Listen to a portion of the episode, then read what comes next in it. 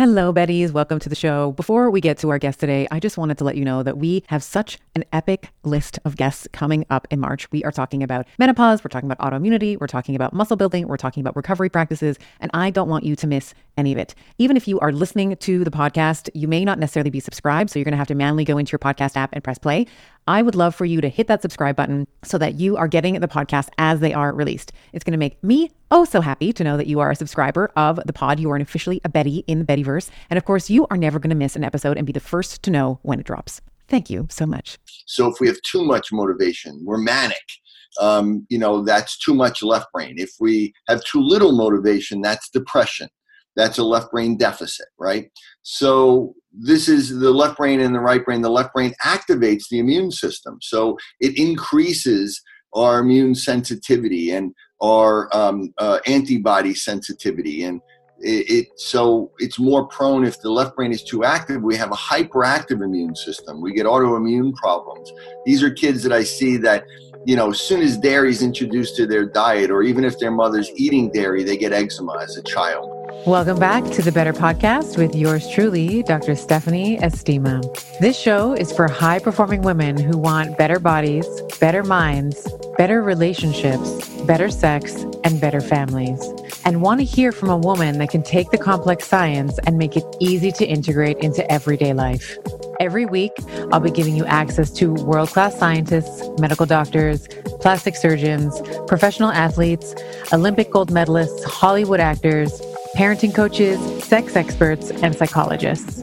I am always looking to answer this question What are the simplest things that we can do today to get better tomorrow? I am part geek, part magic, and it is my mission to be the voice for women. Let's get better together. Hey, welcome back to the Better Podcast. I am your host, Dr. Stephanie Estima. Today, I sat down to speak with Dr. Robert Melillo. He is a New York based clinician, he's a professor, he's a brain researcher, and best selling author. And his specialty lies in ADHD, autism, and other neurobehavioral disorders. So things like oppositional defiant disorder, OCD, etc.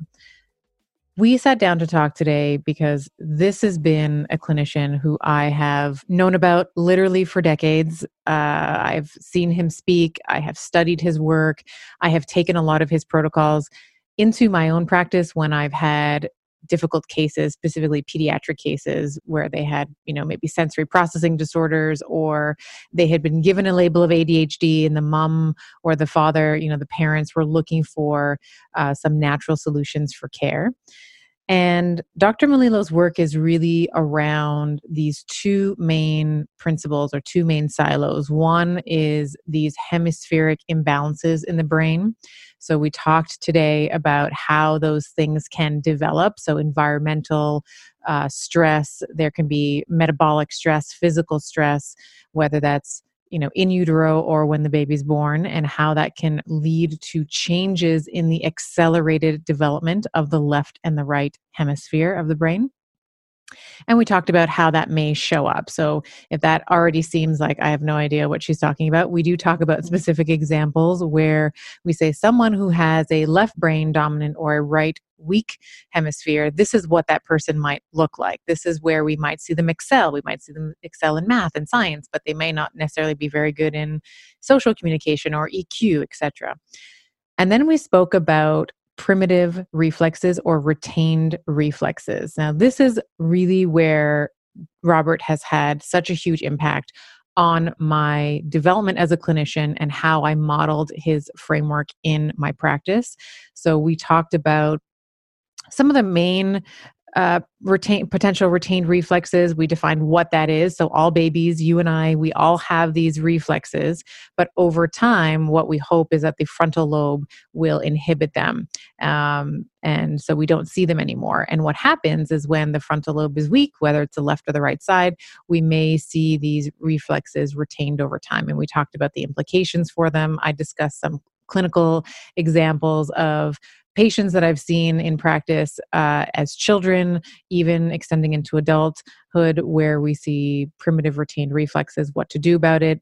And we finished our discussion talking about some modalities for therapy. So we talked about this idea of physical rehabilitation, which is a big part of my, has always been a big part of my philosophy around healing, is always movement therapy.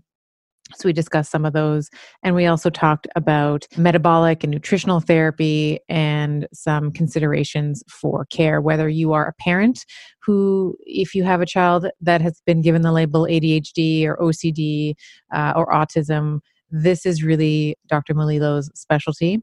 And this is really a podcast for whether you're a parent, you're an educator, you're a clinician. I know there's a lot of clinicians that listen to this podcast. So you are going to get a lot out of this. And then we also link at the end uh, to Dr. Melillo's teachings and if you want to find out more about him, where you can find him and be taught by him. So this was such a great episode for me. It was such an honor. He is the first uh, chiropractor that I've had on the podcast and someone that I've looked up to for many, many years. So without further ado, please enjoy my conversation with Dr. Robert Melillo. I am a huge fan of the Bio Optimizers Magnesium Breakthrough. It has seven forms of magnesium, which is going to help to transform your stress and your performance and your recovery and your sleep to the next level. I'm often asked, like, well, what are the types of magnesium we should be looking for? So there's magnesium chelate and citrate and bisglycinate and malate, sucrosomial, taurate, and orotate. They have various effects on the body. Bisglycinate, probably the most bioavailable and most absorbable. Malate, it's found naturally in fruits, helps with migraines, chronic pain has been shown to help improve depression. Magnesium citrate uh, helps with arterial stiffness, it helps with maintaining a healthy weight. Magnesium chelate's important for muscle building, recovery, and health. The list goes on and on. You're basically getting them all in one supplement. Each supplement itself is 500 milligrams of magnesium, which I feel is such a great dosage as a great baseline for most women.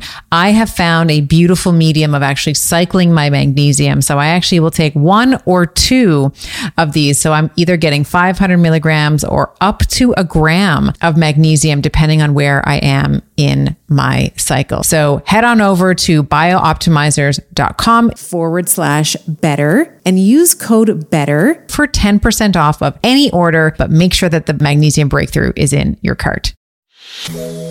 Don't be fooled by the frigid temperatures. Keeping hydrated in the wintertime is super important. In colder temperatures, we sweat more due to a higher metabolic demand of trying to maintain a core body temperature. We lose more fluids and electrolytes through our urine. We lose more water through respiration and just general breathing. And our skin dries out in the wintertime as well. We are a ski family, and over this winter, we have been using LMNT's chocolate medley. The chocolate chai is absolutely incredible with some boiling water, a splash of milk, and my kids love the chocolate mint with some hot water. This is our après ski. we cozy up with LMNT Hot after hours on our cross country trails.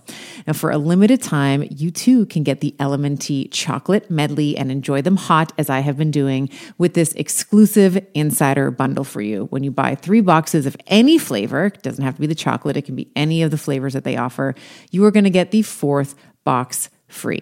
If you head over to drinklmnt.com forward slash Dr. Estima, you'll see that exclusive offer at the bottom of the page. That's D R I N K L M N T dot com forward slash D R E S T I M A. And tell me which of the chocolate melody you love the best. All right, Dr. Robert Melillo, I am so thrilled to have you on the show today. Welcome. Thank you. I'm excited to be here your uh, your work has been such an influence on not only as a mother to my children in terms of how I care for them and watch their development and their you know the developmental milestones, but as a as a clinician, you know, treating my pediatric my pediatric patients, and I would um, when I would ha- when I would have a child come in, it was usually the mother was at the end of her rope and somehow you know tried all the different things and finally someone said you know go see dr stephanie see if she can help you and uh, you know the child usually had some sort of sensory processing issues or whatnot and felt like you know the allopathic or traditional model had really failed them. So before we before we get into your seminal work of course we're going to be talking about hemispheric imbalances we're going to be talking about retained primitive reflexes and some of the rehabilitation frameworks that you have in brain balance centers and in, in you know in your research and your work. Let's just introduce you to the listener i mean you are sort of a you know rock star you're really well known in the chiropractic community and in other you know bodywork communities medical communities but for someone who hasn't necessarily you know heard of you you know how you got into this work i'd love to know what your origin story is if you can share that with us Sure, origin story. I like that. It's kind of like a superhero type of thing. You got it. You got it. um, so you know, yes, I'm. I you know initially started my career as a chiropractor. I got into chiropractic because I was an athlete my whole life. I had a football scholarship in college, and I was uh, struggled with a lot of injuries, of course, that other people had knee surgery at a young age, and I wanted to go and be a sports medicine doctor. I wanted to work with athletes. Um, but my chiropractor, one weekend, I was home at, during football season. I injured myself, and I was told by the team orthopedist that I couldn't play that week and uh, I saw the chiropractor, and within a day, uh, he had literally fixed the problem. And I actually went and had the best game of my career that weekend. But he said to me, Why are you going to medical school if you want to work with athletes? Who do you come to when you have an injury? And it was always him. So I went to chiropractic school, and when I was there in my first semester, I fell in love with neurology. Um, we had really intensive neurology courses. And, you know, at that point, I, I wasn't even that aware that the basis of all chiropractic is neurology, really the brain. Um, with chiropractic really being discovered when a, a, spinal adjustment helps somebody hear, which means that from the very beginning, it changed somebody's brain and someone's perception of reality and their ability to to be aware of what's around them. So, um, you know, I fell in love with neurology. And so the idea of being able to mix some sort of like sports rehab with neurology was my focus. When I graduated, I uh, immediately enrolled in a subspecialty program for three years in neurology. Um, I was one of the first chiropractors in the world. I was actually in the first group to ever get a a diplomate or subspecialty in neurology, and then I did it, and then I also got one in rehab. So I, you know, very quickly, um, you know, did a lot of extra academics and started incorporating that into that, and then pretty soon I was asked to start teaching. Um, and I started getting into research. And in the 90s, when you know when this was all in the beginning happening, um, this was the decade of the brain, and all of this really neat stuff was coming out, and we were trying to really understand at the highest level what was actually happening? What were we doing as chiropractors? What were we doing through rehab? Um, and um, so you know all of that was coming together and the idea of what was happening in the brain because of new functional imaging became available in the 90s that was never available before and more sophisticated ways with computers of looking at the brain in real time. And what was happening in the hemispheres and it was becoming much more understood that problems in the brain were very rarely actually chemical or physical, they were really electrical. And they really had to do with functional problems in the brain, so that the brains on a static picture look perfectly normal, but when you actually assess the brain's function, they weren't normal. And and what was happening was around something called functional connectivity, the way that networks form and develop and interact and connect with one another, and especially networks from one side of the brain to the other. That there was an obvious problem in many things where the two hemispheres weren't really connecting and talking to one another, and there was this imbalance. So that's where a lot of my work was centering. Um, and my rehab and everything was was was going there and and all was good. I was in practice for about 10 years. And then I walk home one day and I walk in late at night, like most of us do at nine o'clock. And my wife is sitting at kitchen table with a, um, another woman and she's crying. She introduces to me to her and tells me that she met her at a fundraiser the night before.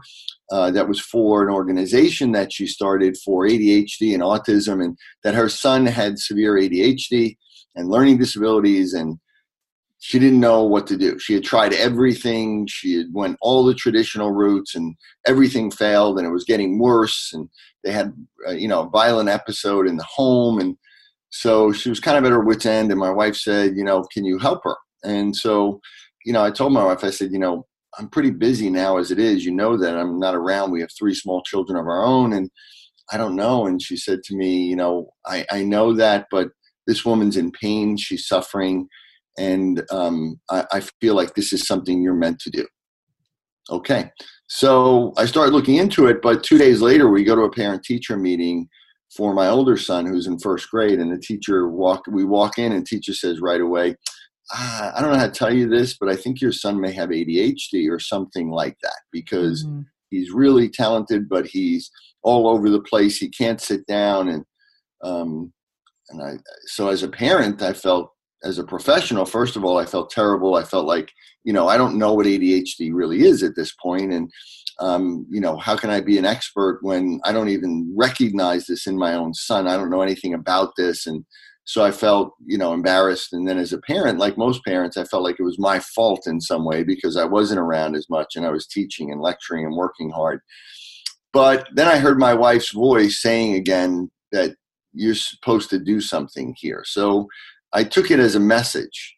Um, and I said, you know what? I don't know what this is, but I'm going to figure out what it is. And I'm going to see if there's anything that can be done. So that started me on my search. And I went out to doctors and therapists and people that I worked with, and I knew a lot about many different things. And I had many different doctors and therapists in my office and none of them knew what ADHD was. They didn't know what was actually happening in the brain, um, which to me didn't make any sense. I couldn't figure out what to do if I didn't know what the problem was. I didn't know how people were treating these issues when they didn't know what the problem was. So I started doing research on my own. I started connecting with other researchers around the world. I started compiling research and um, eventually figured it out, I think, as well as anybody has. And most importantly, started looking at what to do about it. And that's kind of been my work, you know. I, and, uh, you know, I remember there was one, the first autistic child I worked with, young boy named Dan Costello. He was three and a half years old, and his family had come in crying because they had just seen a uh, psychiatrist who told them that they should start looking for an institution for their three and a half year old son because that's where he was going to end up. So, of course, they were devastated.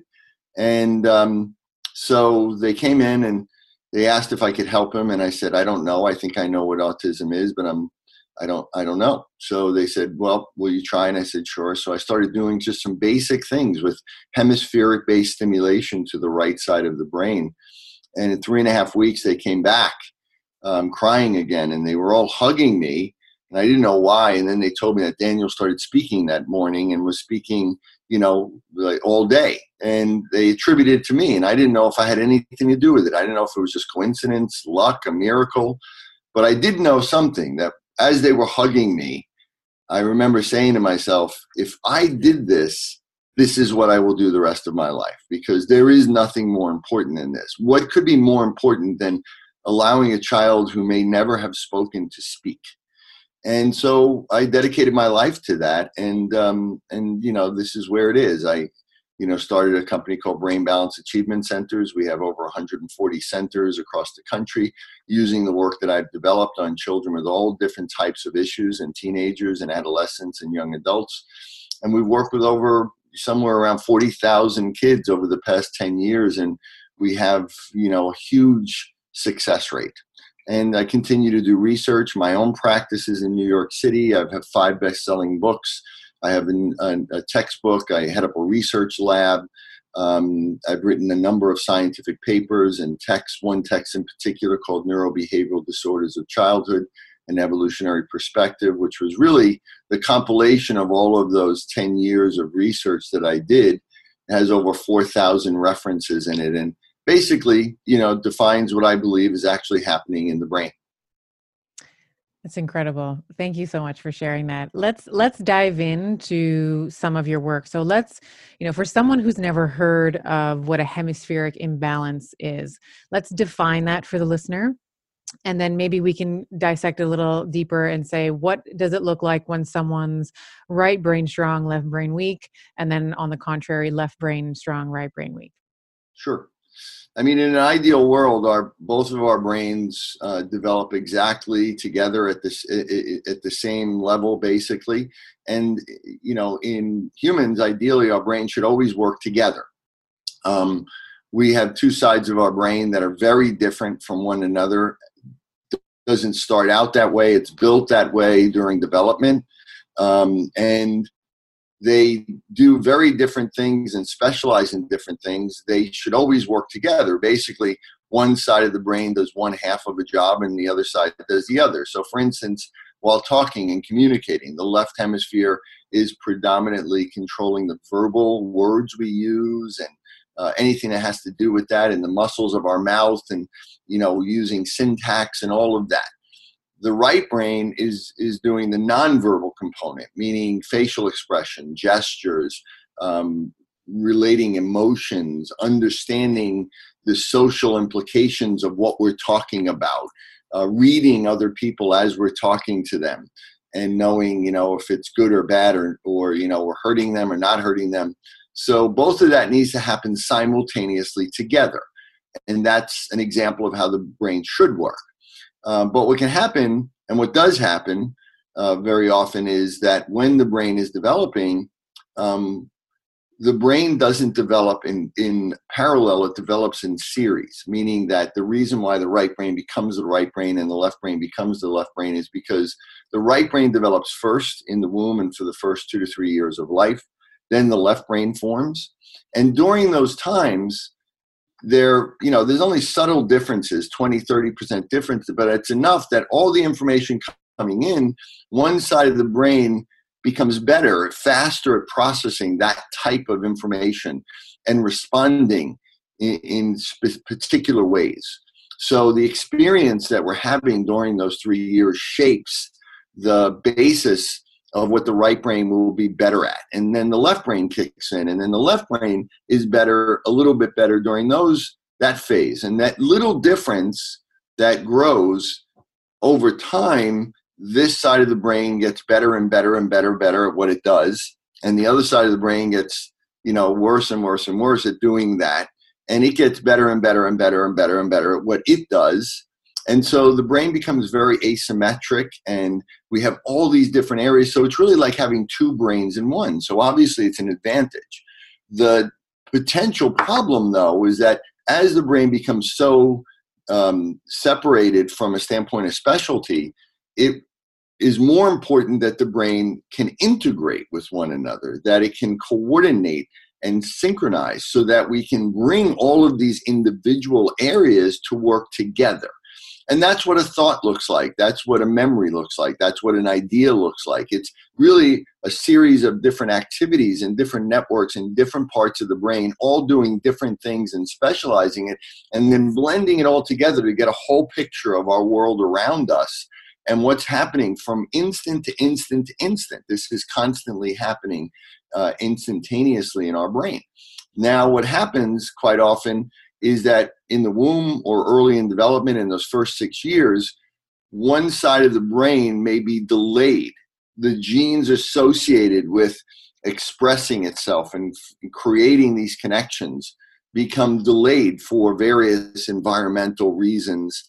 And when one side of the brain is, sl- is, is slowed, if the right brain period, if it slows in its development, the left brain may kick in too early and so what ends up happening is we end up getting one side of the brain that really accelerates in its development, and the other side really is delayed.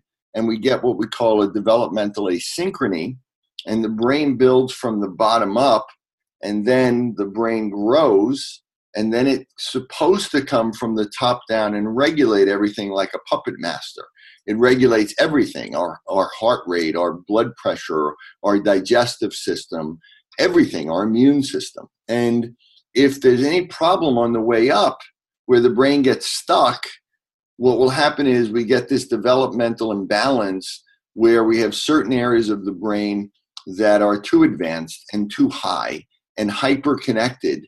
And we get other areas of the brain that are underdeveloped, immature, and hypo connected, and they can't share information together and this produces symptoms that we call something like ADHD or autism or OCD.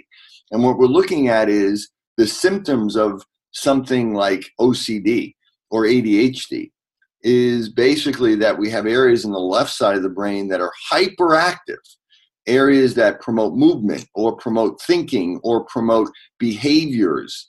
Um, and what happens is those areas are hyperactive and hyper-connected. So we're obsessive and compulsive and hyperactive or impulsive, or we have tics, or we have vocal tics like Tourette's. And the right side of the brain, which is more inhibitory, can't shut that off. And the right brain also is what pays attention. The right brain knows nonverbal cues. It's more about social, it's about emotional, it's about coordinating our body and feeling our body in space. And so we have a deficiency of both. So with ADHD, we have attention deficit hyperactive disorder. The attention deficit is from the left right brain being underdeveloped. We have lack of attention. Something called the dorsal attention network isn't fully formed from the bottom up. It never really grew. It never really matured. Um, so it's immature. Like you know, every two-year-old kid has ADHD, right? Because they're immature. Their brain is immature. But the left brain is hyperactive and so what happens is we have hyperactivity, physical, motor hyperactivity, or tics or OCD, which we almost always see in concert with one another.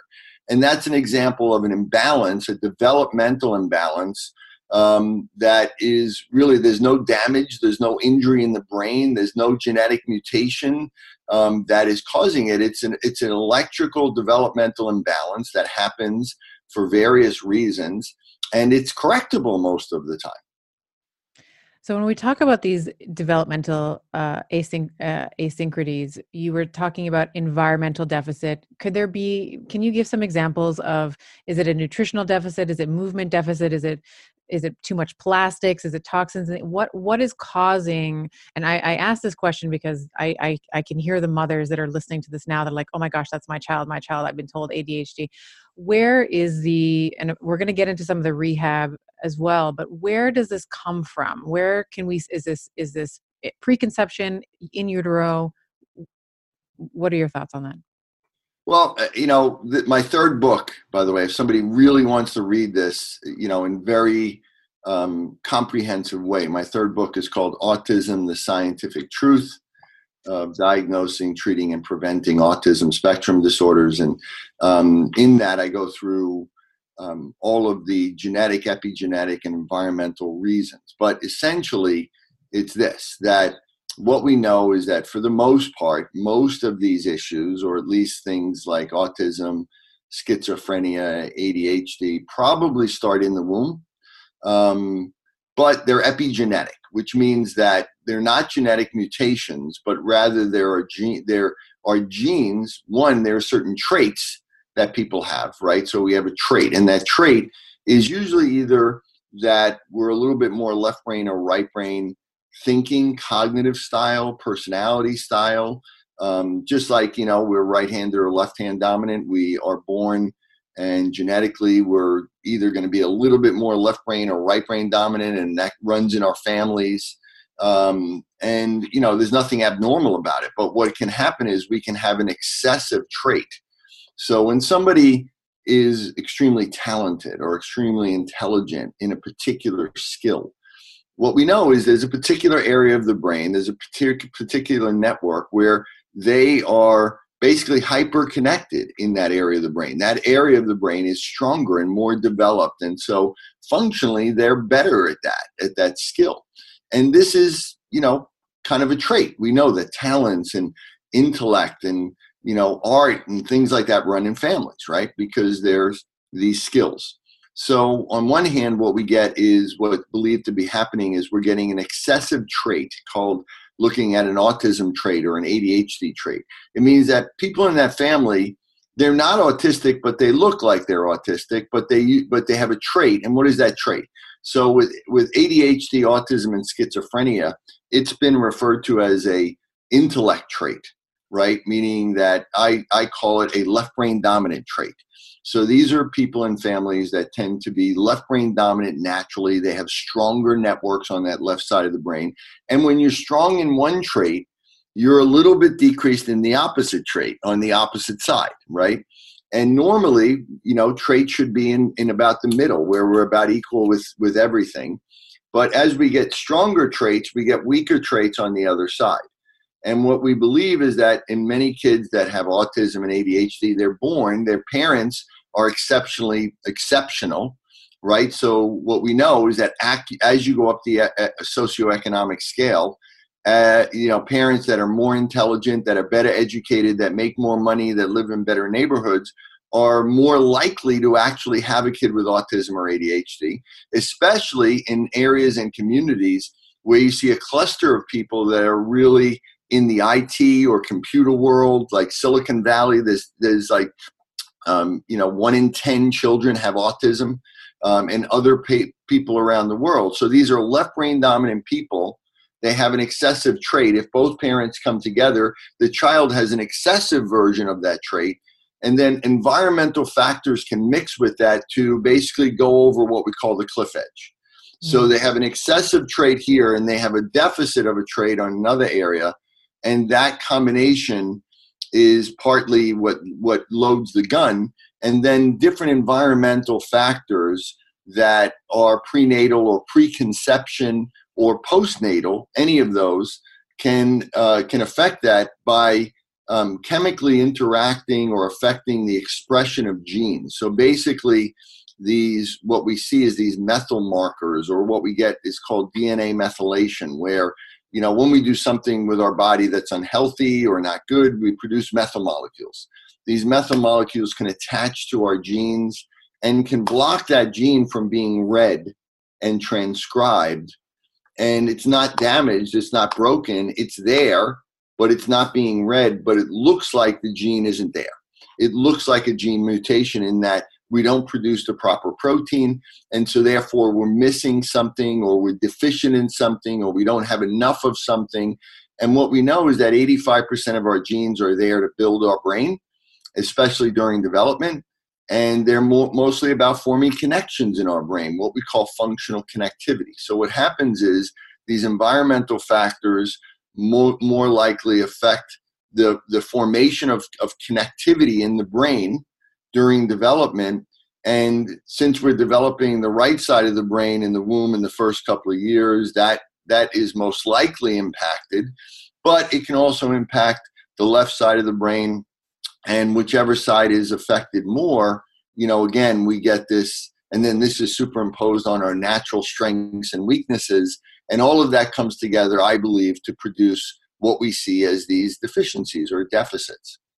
And I would, uh, I tend to agree with you on the left brain dominant. I would see clinically, in, so I know I want to talk about the two different prototypes or the two different presentations of a right brain dominant and a left brain dominant child. But in practice, I would see typically more left brain dominant kids, right brain weak and they tended to they it was also much more prevalent in little boys. I wouldn't necessarily see it in girls as much. I had a couple stragglers i had i definitely had some uh, little girls with more left brain dominant uh, characteristics but it happened far more often in boys and we can also see that in our diagnostic patterns too. So you know boys are much more likely to be diagnosed with an adhd label than than girls are.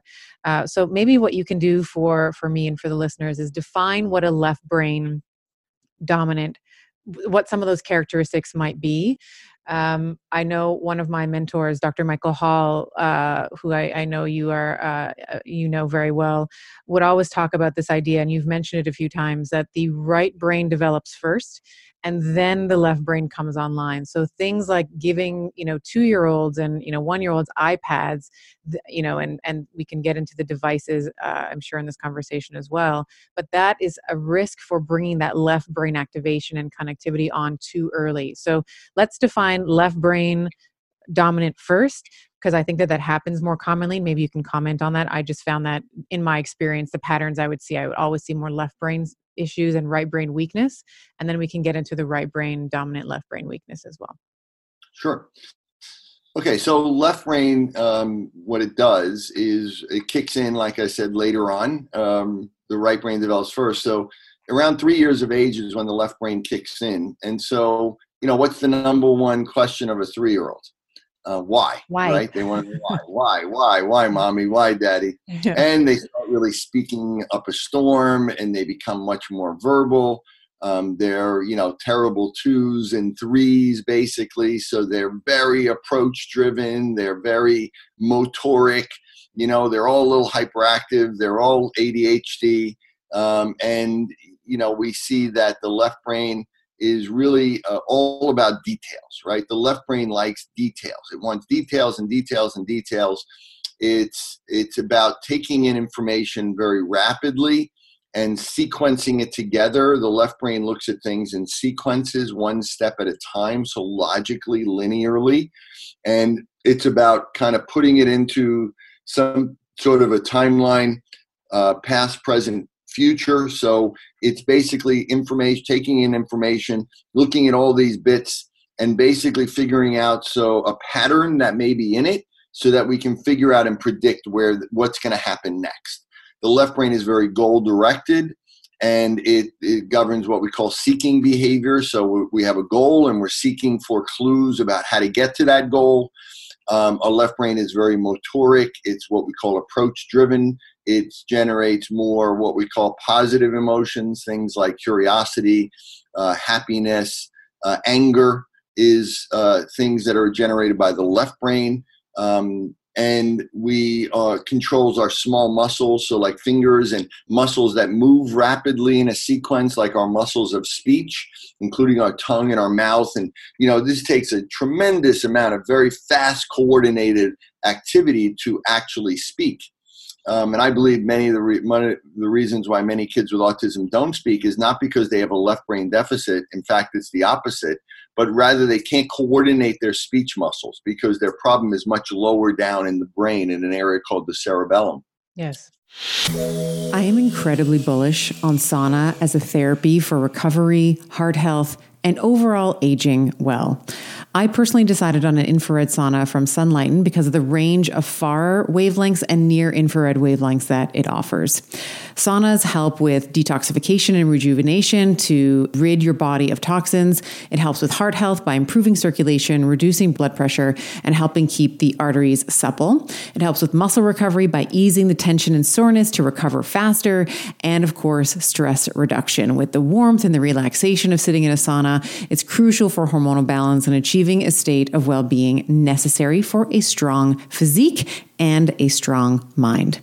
If you visit sunlighten.com slash better and use code better to get a discount. That is sunlighten, S U N L I G H T E N dot com slash B E T T E R and use code better at checkout. Um, so, what we see is that the left brain um, really is more about activating. It's what I call the gas pedal of the brain. It is behaviorally activating. Um, it will initiate thoughts and ideas. It's naturally impulsive. It's naturally compulsive. It likes patterns. It loves familiarity. It loves to do the same thing over and over again. Um, it's very, it's more isolated. It's not really connected to our body. It's not as connected to other people. It's not really you know as social of a brain it's it's more kind of ego driven. It's more about you know our our our self and and kind of being thinking about ourself and being connected to ourself and our goals. Um, and so it's you know a little bit kind of on the selfish side. The left brain is a little bit more you know it wants to kind of seek a goal and get it and get reinforced. The left brain is more, there's neurotransmitters, dopamine and acetylcholine are more prevalent in the left side of the brain. So it's reward reinforced, which means that when we do, you know, find a goal or get to a goal, um, we get a shot of dopamine, which rewards us. We the only type of attention the left brain has is what we call focused attention. So hyper focused attention like we see in autism or like we see in other things like schizophrenia is really a product of the left brain but generalized unrewarded sustained attention is a right brain. That's the kind of attention we really need. The left brain is short term hyper focused attention. So again being goal driven seeking something or clues um, getting reward reinforced very rapidly and frequently um, is what the left brain does. So one of the things that feeds into that are video games, right? Yes. Digital technology, video yes. games. The left side of the brain is what governs um, addictive behavior. The reward center called the nucleus accumbens is what gives us that shot of dopamine when we get a goal or when that makes us feel happy and joyful and things like that. And so that network is all those networks on the left side of the brain related to an area of the brain called the basal ganglia and what's called the direct pathway, which is what it activates things, it turns things on, it increases our thinking, it increases our motivation. So if we have too much motivation, we're manic. Um, you know, that's too much left brain. If we have too little motivation, that's depression. That's a left brain deficit, right? So this is the left brain and the right brain. The left brain activates the immune system. So it increases our immune sensitivity and our um, uh, antibody sensitivity. And it, it, so it's more prone if the left brain is too active we have a hyperactive immune system. We get autoimmune problems.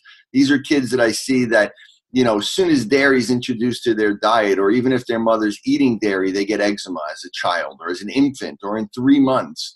Um, i just have one child that i just saw the other day that um, at six months they were giving him allergy shots. That's insane right? That that shows a super hyperactive immune system. Why would that happen? The only reason why it's really going to happen is because the, there's already a developmental imbalance and the left brain is already online too early and it's too active.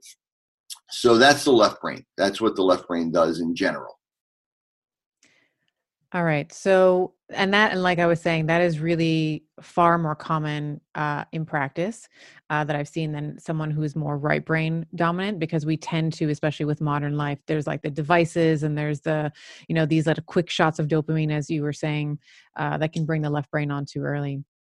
Well, and I just factors, if you want, uh, just real quickly, what you had mentioned before very astutely was that you see more boys and right brain deficits and so, real quickly, um, the reason why boys is because, first of all, males are more right brain dominant. There's a slight difference between the male and the female brain, and the males are right brain dominant, and w- women are more balanced and more connected to begin with. Um, m- males tend to be a little bit more disconnected. So, um, we also see that the we all start out with a female body and brain that's how everybody starts out. Females are actually the the the, the prototype of human. Uh, even if you're an X or Y chromosome, it doesn't matter. But so the male brain, the female brain and body in a male has to be converted to a male brain and body in the womb. A female does not.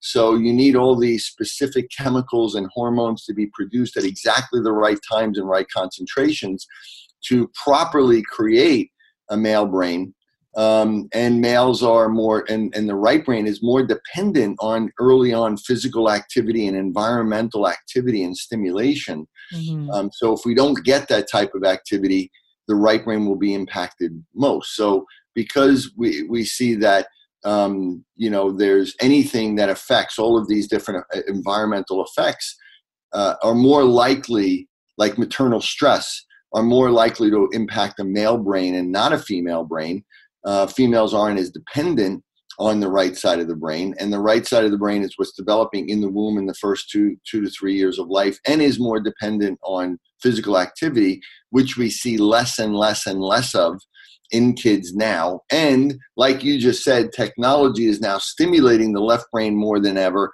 and not only in kids but the biggest epigenetic factor i think in having a child with an imbalance in their brain is if the mother and the father have an imbalance in their brains. Um, and that is transmitted literally to the child. And so all of that comes together i believe. Um, the reason why we see more ADHD and autism and five times as many boys that have autism than girls and all of that and why we're seeing so many right brain type of deficits. And schizophrenia is the same thing. It just happens later on in life but we know it develops in the womb and it develops you know in, in, you can see it in early in childhood by delays in motor development. So if you're if you're a mom who's listening to this and you're thinking god this is my kid i know that some of this information can cause you know a lot of angst and worry but the good news is we're giving you the data and the brain you know i always say you know there's this funny meme i always see online you know the brain is the most important organ you know according to the brain but it's it's also one of the most malleable adaptive organs that we have. So if you are seeing a deficit, if you are seeing some of these characteristics, just know that the good news is, is we're going to be talking about some tools uh, in just a minute around what we can do. But before we do that, I wanted to move in to a discussion around primitive retained reflexes. I uh, I've made a list of reflexes for us to discuss. Um, I have to tell you, these, this was my primary. So when I would have a child in in the clinic, I would run. I would, no matter what the age was, I would run through these. But I have to tell you, I would also see these in adults as well. And I've had a, a couple of examples uh, of adults, uh, adult males. They've all been males, where there's either been fecal uh, incontinence overnight or urinary incontinence overnight, and uh, we can we'll get when we talk about the Galant reflex we can kind of tie this open loop but there's certain reflexes that are predictive of um, deficits you know not only in childhood but if they're not corrected they will persist into uh, into adulthood as well. So uh, let's talk about let's just first define primitive reflex or retained reflex. What does that mean? Why why do we have them? Um, and how can they influence our childhood development sure when you look at mental health education, basically everything in neuroscience now, it's being recognized that almost everything, even in adults, is, really is developmental. And it's all around what we call functional connectivity. And the way that the brain develops and grows, what is the main driving force to development of the brain is movement. The reason why we evolved brains on this planet was because something moved. Um, living things that don't move don't have a brain. So in children, what we see is, um, first of all, in humans, we see every brain that has ever ever existed on this planet is in our brain, right? And we go through those stages during development. We're literally looking at us going through millions and millions of years of evolution as we go through these stages. And each stage is important because it's like building uh, uh, it's like building a building you know you have to build the foundation and then the bottom floor and the next floor. You can't just go to the top floor. It doesn't work that way right? We have to build these stages from the bottom up. Um, so movement is what initiates it. What turns on the genes that build our brain that allow us to engage our senses. So sensory feedback is what really turns on the brain but feedback from our muscles and and movement, which is what engages our vision, our hearing, and everything, and that is what initiates it. And we, when we're born, we don't really have a brain. We have 25% of our adult brain there, and we don't really even have much of a motor cortex, or we really don't have much voluntary control of movement at that point. We really only have a brain stem. So what we see is we need to move to build the brain to engage our senses, but we don't really have a brain to move us. So we're born with these reflexes that are called primitive or infantile reflexes that live in our brainstem at different levels. And they create these basic reflexogenic, kind of robotic, automated movements that allow us to move and do basic things to survive. They're believed that, you know, most of them are already in, in the womb are already there.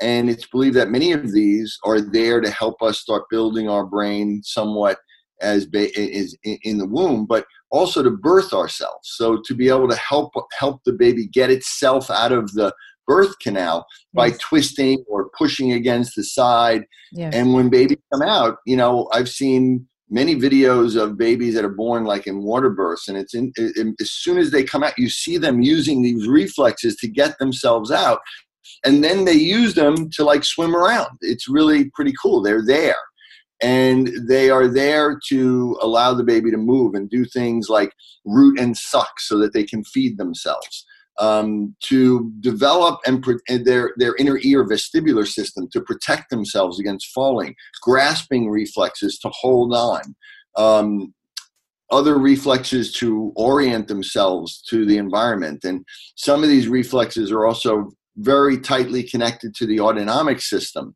so that they allow them to self-soothe and to digest food and or to allow them to you know in, cry and scream and let the parents know when they're not when they're afraid.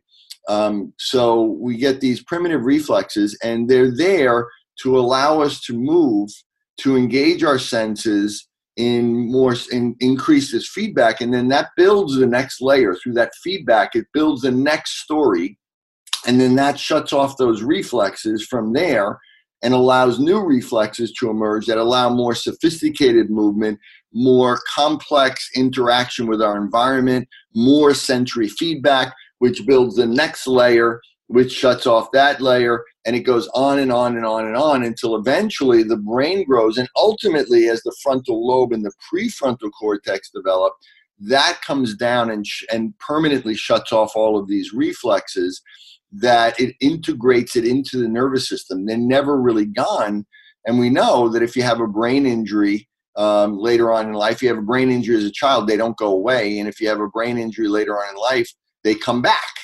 um, but what isn't commonly known, because uh, pediatric neurologists and, and people that look at development, they're aware of primitive reflexes. It's part of a normal traditional pediatric neurology exam. It has been for decades. But they just assume that all these reflexes automatically go away 100% of time in every child without fail. Um, and they never look at them beyond one year um, what people that have looked at them have found is that sometimes they don't go away. And when they don't go away, they signify that areas of the brain are stuck in development or delayed or immature. And it prevents, it causes what we call bottom up interference, meaning it will the brain will never complete its bottom up development. It's like you know if one's if the the you know, all of a sudden you know as you're building a building all of a sudden you ran out of money and you can't build the next layer. Or you you know develop one side of the building but the other side you don't or you have to slow down on the other side.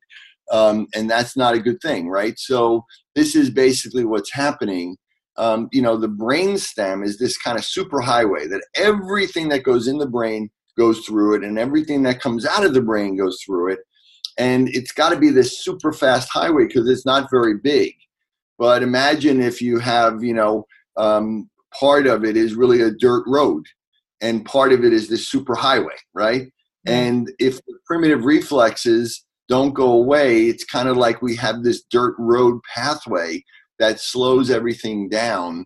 And so my work is really, really revolved around that. Right now, I'm doing a, another doctoral program, PhD program, and my whole purpose of it is to once and for all permanently um, you know, prove beyond a shadow of the doubt that primitive reflexes, if they don't go away in that first year, they will persist for the rest of somebody's life.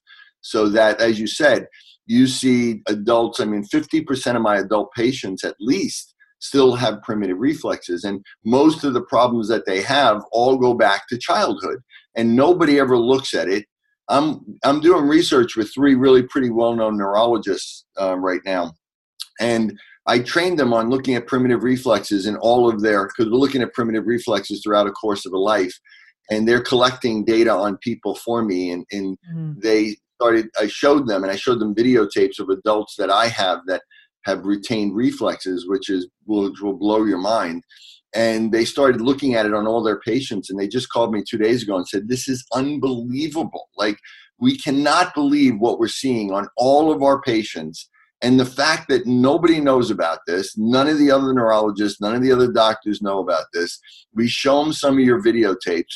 We show them our patients, and they just laugh. It's like I can't. It's um, it's absolutely remarkable because when you get rid of those reflexes, the change that occurs is absolutely unbelievable. And many of the times, what you see with reflexes, more often than not, is that not only they're retained, so many of them are bilateral reflexes, right? Like they happen on both sides of the body, and this and they and in an infant they're supposed to happen equally.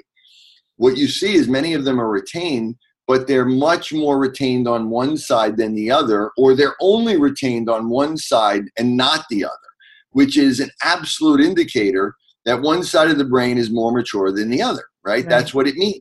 Right. So this is what my work right now over the next three years is about proving all of this, uh, um, looking at functional connectivity in the brain in people that have retained primitive reflexes, and then doing things, especially hemispheric stimulation, that gets rid of the primitive reflexes and then look at what happens in brain connectivity and in their cognitive and uh, physical functions.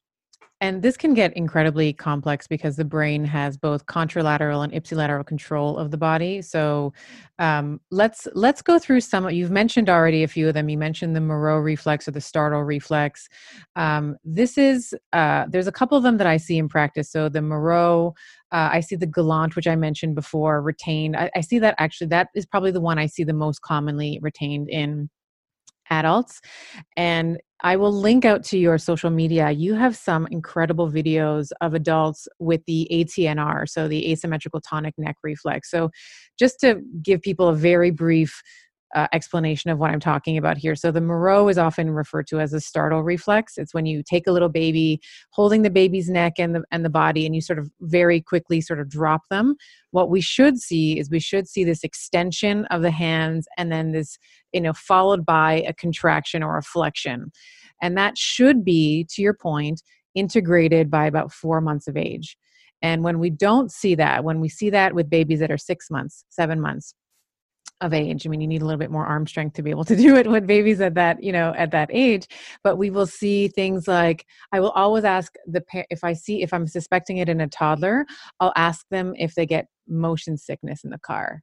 That's usually the thing. If they're like, yeah, yeah, we can't actually go along, you know, so they have motion sickness, balance and coordination issues. They're kind of unable to adapt well to change and they have a lot of mood swings. That's when the Moro reflex or that startle reflex is really unintegrated. And the Galant and the ATNR, which I wanted to just bring up with you, the Galant reflex is, you know, part of my pediatric exam. And what what you're doing basically is you're basically stroking the side of the spine, and you should see the the infant sort of swing their at least their butt, but their sort of spine towards the side that was stroked. And you were saying before this helps with the birthing process. This helps the baby sort of turn in the birth canal um, should be gone by about nine months. And if it's not this is where we start like mom's complaining about she usually doesn't bring it up in the beginning but uh, you know with some probing and once there's some rapport and trust developed it'll be like yeah the baby's still bedwetting. It's two years old three years old five years old baby's still having this um, nocturnal uh, bedwetting issue um, and the last one I wanted to bring up, which I which I think is um, I see on your profile all the time. I haven't seen this as much clinically. Is the ATNR or the fencer uh, the fencer position where you turn someone like you can get a you know a child on all fours, turn their head to one side, and you should see the ipsilateral side should extend, the contralateral or the opposite side should flex should be gone by uh, my memory uh, six months ish should be gone by about six months. And you see that like i've seen your videos where you see like you see grown people where they're you're turning their head and they're collapsing on the opposite side and it's it's incredible. And this is really um uh you know to your point where these retained reflexes if you're not fixing them if you're not treating them or even just looking for them as a clinician or as an educator or a caregiver these things are going to persist into uh, later on in life and cause lots of problems there. All right so what's that it was a very good review. Oh yeah, thank you.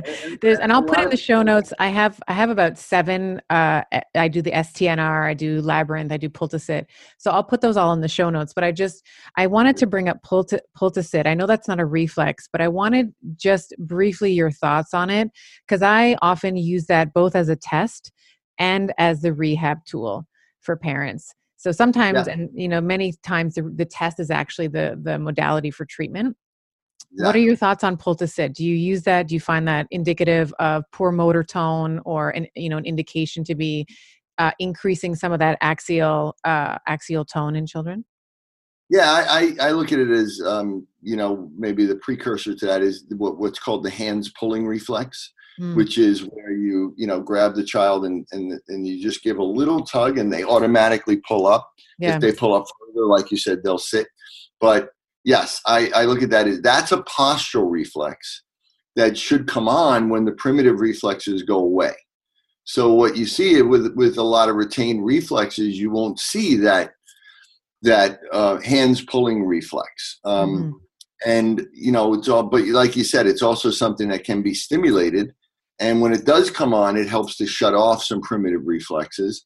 And it also can be used to build some core muscle strength um, automatically when a child is too young or too uh, disabled to do things like sit ups or core exercises. It's a way, it's an automatic way of getting them to engage those muscles because, you know, I, everything I look at when I teach my courses, everything is from a developmental perspective. No matter whether you're working with adults or kids, it's still a developmental exam. Mm-hmm. You're still looking at that individual person's development of their brain. And more often than not, the reason why an adult is seeing you is because they have something that actually goes back to childhood, even though they have no idea of that.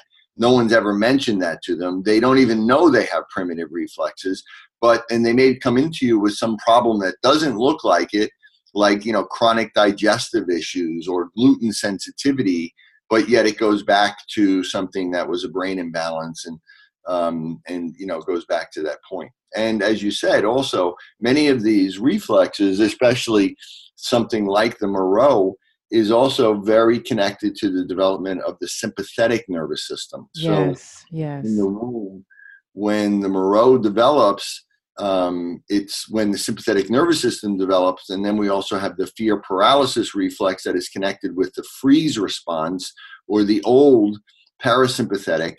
And then ultimately in the brainstem, where we develop the most um, advanced or newer or ventral parasympathetic that inhibits everything that's in the nucleus the, the nucleus um, ambiguus so what we see is that the same area where many of these most important primitive reflexes come from is also the same area of the brainstem where all of our autonomic controls come from and the autonomic controls are all about digestion and heart rate and detoxification and ultimately that's what can also controls or innervates our immune system.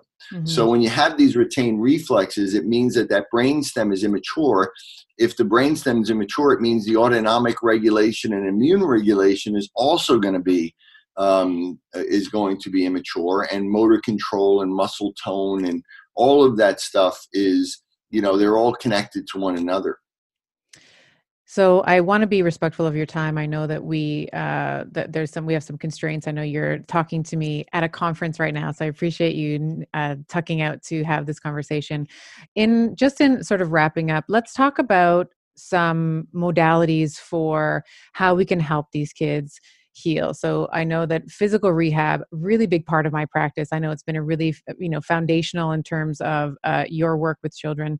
Can we touch on some physical and potentially some metabolic interventions that you like to see when we see some deficits like this retained reflexes or a left brain dominant or a right brain dominant kid? Sure.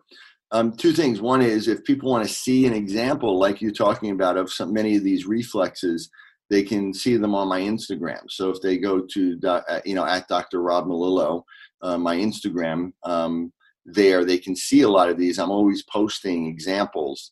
Um, and if they want to really read up on what to do about these problems and how to assess their child, obviously my book Disconnected Kids yes. is where they should go to for that. But you know, again, since the way my treatment approach is, is that even though these problems ultimately manifest as lack of development of the prefrontal cortex and different networks that ultimately control behavior, it's it's the problem isn't here. The problem starts way down at the bottom of the brainstem quite often, or somewhere along there.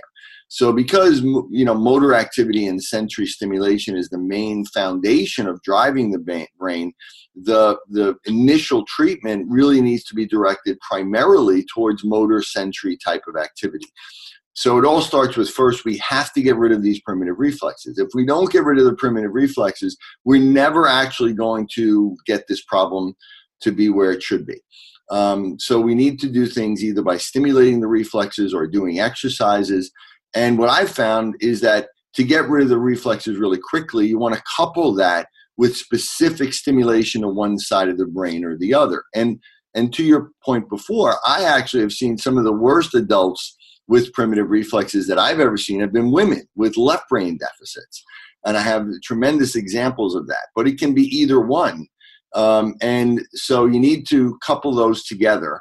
So using different types of sensory stimulation like light and sound and smells and you know uh, tactile vibration um, but you know it starts with movement and it starts with building the core muscles. So to build the right brain to build the, the child's ability to, to get connected to their body so that they can start to connect with other people um, they need to build their own body. They need to build muscle tone.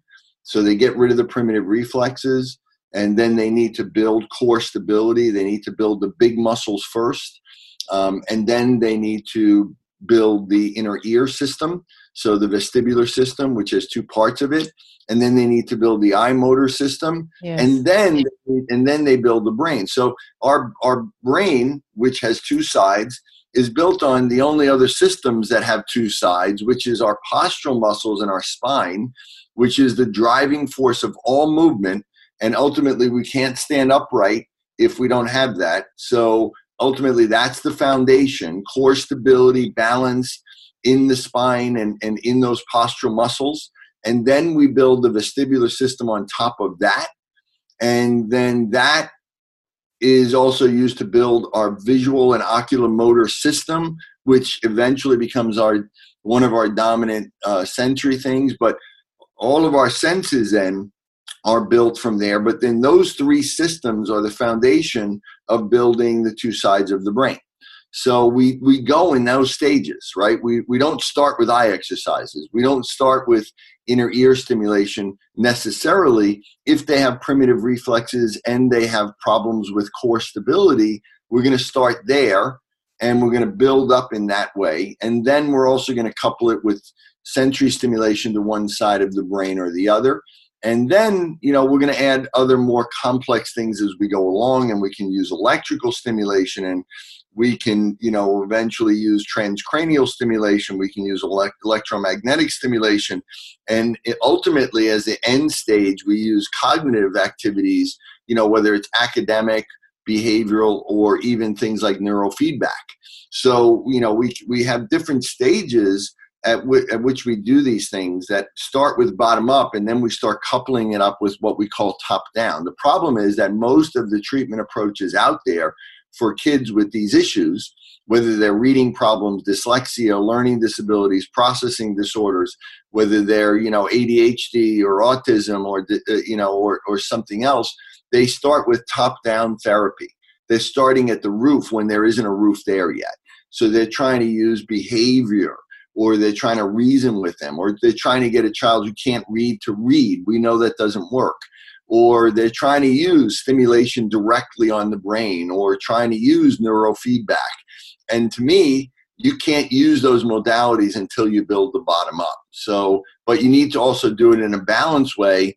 Otherwise, what's happening is you're going to make the imbalance worse because if you have an imbalance, and you just massively sensory stimulate or motorically stimulate the brain, what happens is the, the, the, the side that's more active responds first and the other side doesn't. So what happens is you end up making this side grow faster, this side grows relatively slower, and you make that imbalance worse. So you need to be very specific as to what you're doing and where you're doing it and the modality that you're using.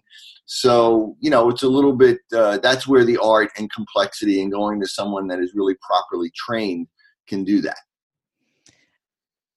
Robert, this has just been a wealth of information, uh, you know, for parents, for educators. But I think, you know, we have a big population of clinicians who also listen to the podcast. We have PTs, DCs, DOs, OTs, all the letters. Uh, so this has been really, really great. I am going to link out to, if you're a parent or an educator, link out to your three books. Uh, they are highlighted and well read on my bookshelf. Um, any uh, part, any last sort of parting thoughts before we before we end our conversation and let you back into your conference? Yeah, I do want to, you know, for the functional medicine people out there, also, it, you know, one of the things I I didn't ignore, but it, it is very important is the diet and nutrition component of this. But understanding that you know, there's a lot of misconceptions out there. People saying that you know autism and all these things start in the gut. They don't.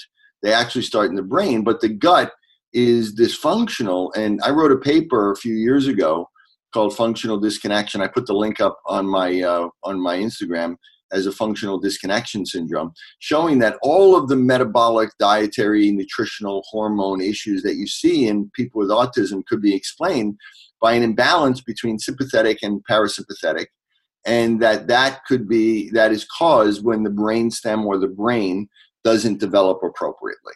So you know it is very important to utilize those things. You can't really help someone fully if you don't eliminate foods that they're sensitive to or give them vitamins or but you know that isn't the primary cause. Um, and the other thing is that if there are clinicians out there that want to learn i have a course that i'm teaching uh, in atlanta right now. It's a, it's a fellowship course. It's 10 modules uh, weekend modules. It's uh, it's also online as well if they go to my website they can find out drrobertmelillo.com so they can take it online they can take it live they can take a mixture of it. And we're using some really we're introducing some really cool modalities that are really the future. Um, things like digital medicine or digital therapy you know where we're we're working with creating things like video games and and and virtual reality that can be used in a proper way i mean it, if it can be used to hurt the brain it can also be used to change the brain properly yes, um, but you know use of lasers the use of all these really new modalities, things like interactive metronome. Uh, the CEO of the company is going to be there next time. They're going to be talking about about that. So, and it's also some of the really smartest people in the world. But also, you know, it's simple enough that anybody. I've had parents go through this course um, and understand it and do it. So, if they want to find out about it, they can go to my website. I'm going to be doing it again, you know, next month. They can get the videos that we've done already and catch up but I think if they want to really learn this stuff and be able to use it at the highest level, um, you know, they should look into either my online course or my professional course, and I think they'll get a lot out of it. Thank you so much for your time today, Dr. Robert Melillo. And I will link, I will put all those links in the show notes if you are interested in finding out more about his work. And definitely your Instagram. I enjoy your Instagram so much because I look at, you put just the most amazing videos up there. So we'll have all of that in the show notes and more. Thank you so much for your time today. Thank you very much. This was great. I hope you enjoyed today's episode. For those of you who want to continue on this week's Geeky Magic Carpet Ride with me, visit bettershow.co forward slash show notes. You'll find research, links, summary notes, musings that I prepared in preparation for the podcast, and I often throw in some of my best practices, bonuses, and links. All the juicy bits are in there for you. And now for the obligatory legal and medical disclaimer. This podcast is for general information only and the advice recommendations we discuss do not replace medicine, chiropractic, or any other primary healthcare provider's advice, treatment, or care. In the consumption of this podcast, there is no doctor patient relationship formed, and the use and implementation of the information discussed are at the sole discretion of the listener. The information and opinions shared on this podcast are not intended to be a substitute for primary care, diagnosis, or treatment. This episode is brought to you by yours truly, Dr. Stephanie Estima, and Leverage. Leverage handles all production, creates the images that you see on my social media, and takes out all my awkward pauses. They are my secret magic bullet. You can visit them at getleverage.com forward slash better.